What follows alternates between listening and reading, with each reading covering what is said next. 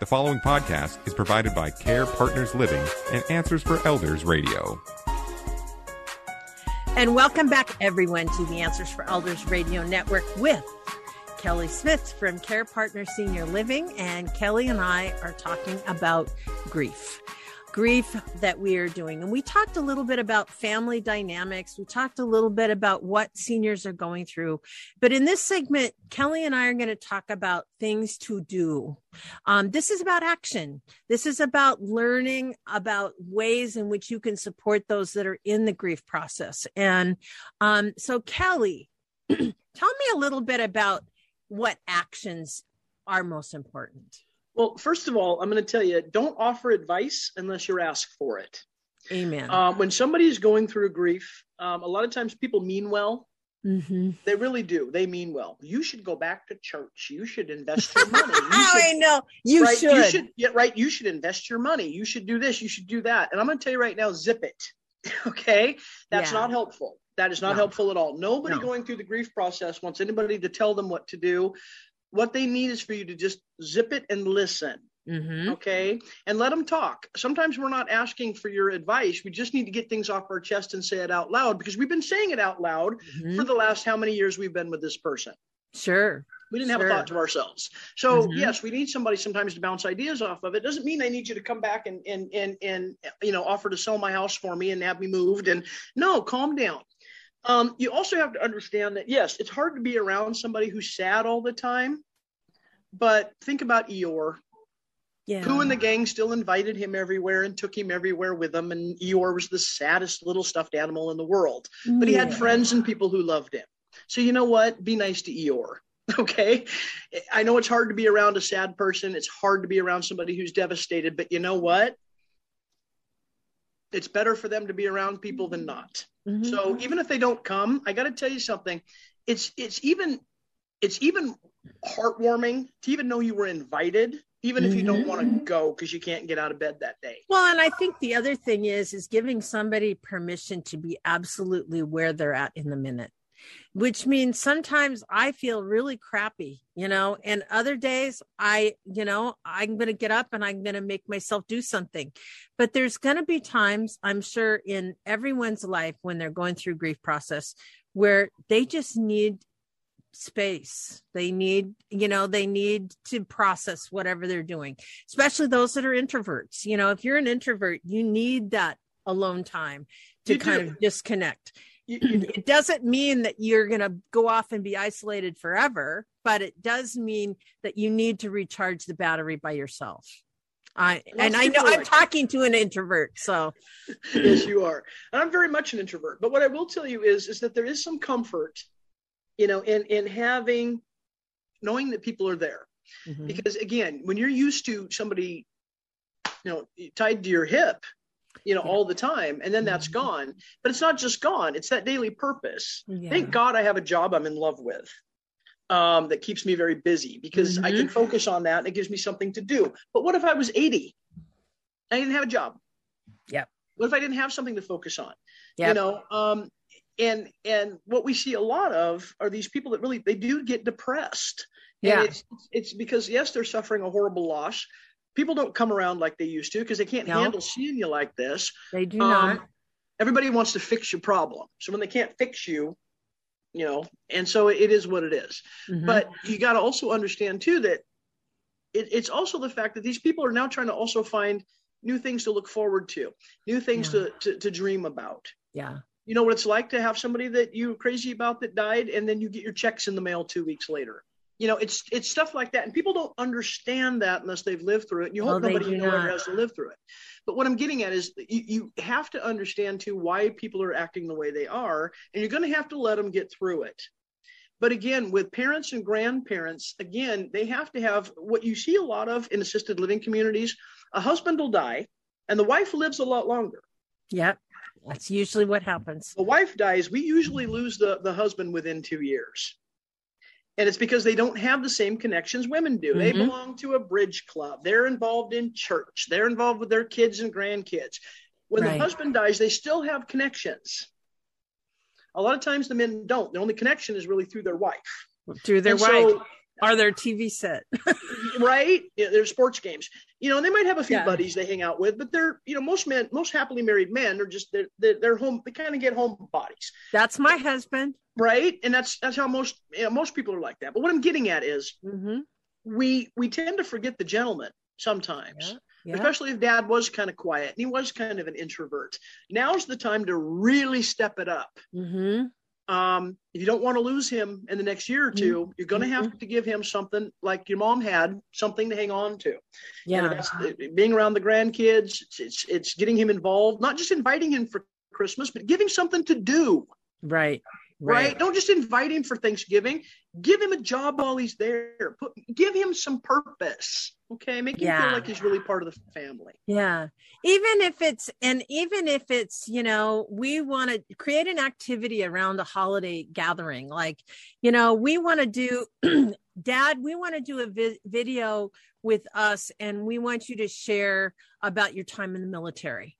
And we would love what we would love, and it, would- it may not be about mom because dad just lost mom, but you know what? What we'd love to do is for you to prepare. It's now September would you prepare a little bit about you know go through some of your information and your find your uniform and things like that and because we'd like to really have that on film you know on that we have that on video so that we have something to to know about your history and what you did and how you know and give them enough time to prepare. It's like oh i have this this thing coming up right?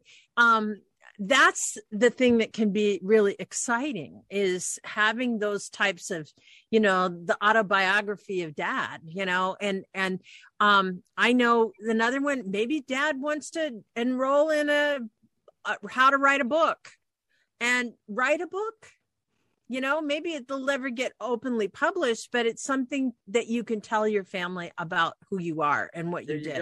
and Well- it gives them him a chance to relive the memories in his own way by writing his story. And obviously mom was a big part of that.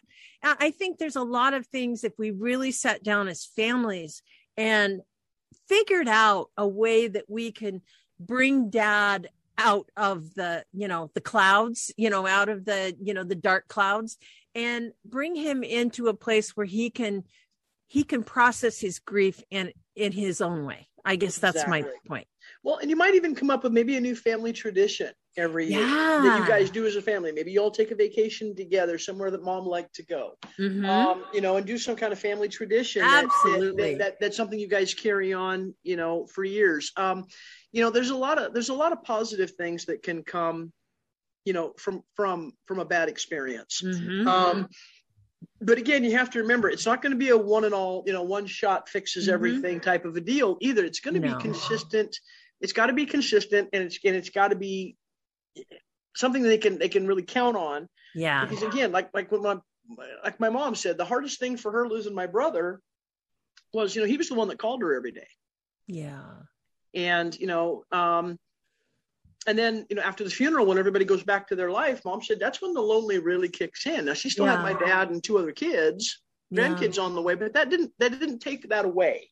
Mhm. And so I don't think people understand. Mom even said that people even treated him different when they saw him in public. Mhm. And that's the other thing too. Don't treat somebody different just because Mhm. they've they've gone through a loss. If you treat them like you always would, if you always would have No. given them a hug, hug them. If you always would have been happy to see them, be happy to see them. Don't assume they're having a bad day. Yeah, yeah. And I think one thing that I'm thinking of when you're talking about telephone calls, you know, pick a day. Like maybe you have three other siblings and an aunt or whatever, and say, you know what? I'm going to take Tuesdays. I'm going to call mom every Tuesday. Um, Joe, you call mom on Wednesdays. You know, Sally, you call ma- mom on Thursdays. So now all of a sudden, you mom's going to get a call from somebody in the family every single day and do that for you know a couple of months or maybe even longer if you feel like mom needs it. And if it's only to say mom i'm just calling to tell you i love you i care about you how's your day going? And that's it. There's There not go. anything more to do. I know how important it is for for us to remember just how important it is to um have connection. And you know when i go visit seniors let's say at you know 12 days of goodness they want to talk because they don't oftentimes live alone. They don't have anybody to talk to. So they're going to tell you all kinds of things that you may not feel like you're that interested in but you listen and you realize that there's so much that this is important to them. And i think that's the main thing that especially you know in the grief process they may need to talk about it. Absolutely yeah. So obviously with care partners, you guys are mindful of that of that process. Are there any like signs that you kind of get from people that they need something more and how do you um, recognize that i guess is a question well anytime you, you have a resident that's just had a loss mm-hmm. first thing that our nurses pay attention to is their eating habits okay um, you know, are we leaving a lot of food on the plate? Are we not coming down for meals at all? Are they starting to isolate? Somebody yeah. who was always at bingo isn't coming to bingo anymore. Mm-hmm. Um, family can't get a hold of them. Um, you have family coming in with concerns. Normally, the assisted living communities catch it before the families even do. We realize mm-hmm. we got a mm-hmm. problem. Yeah. Um, you might notice hygiene is starting to slip. Yeah. Somebody who was a regular bather is not doing it anymore.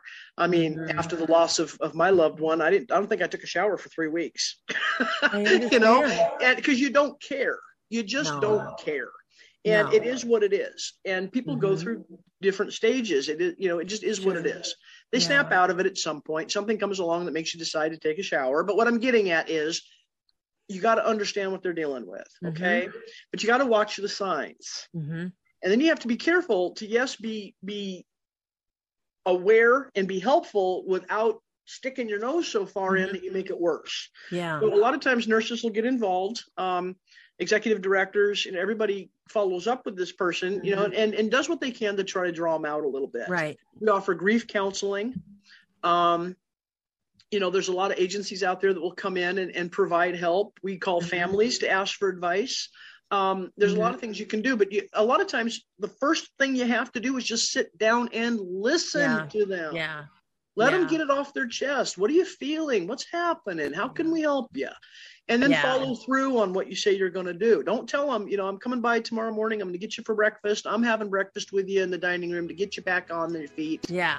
And then don't show up. You know, make sure if you're going to promise these folks something, you follow through. Perfect. And Kelly and I are going to follow up right after this.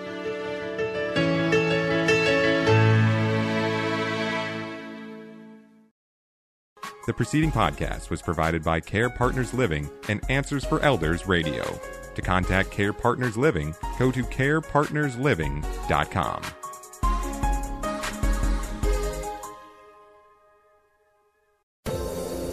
Hi, everyone. This is Meredith from the Senior Fitness with Meredith podcast, where I discuss all things for seniors from fitness, your health and wellness journeys, how to be all over strong and beyond. I also have my mini podcast called Motivation with Meredith. It's a great, quick motivational pick me up for your days. Join me, listen now, search for Senior Fitness with Meredith on your favorite podcast platform.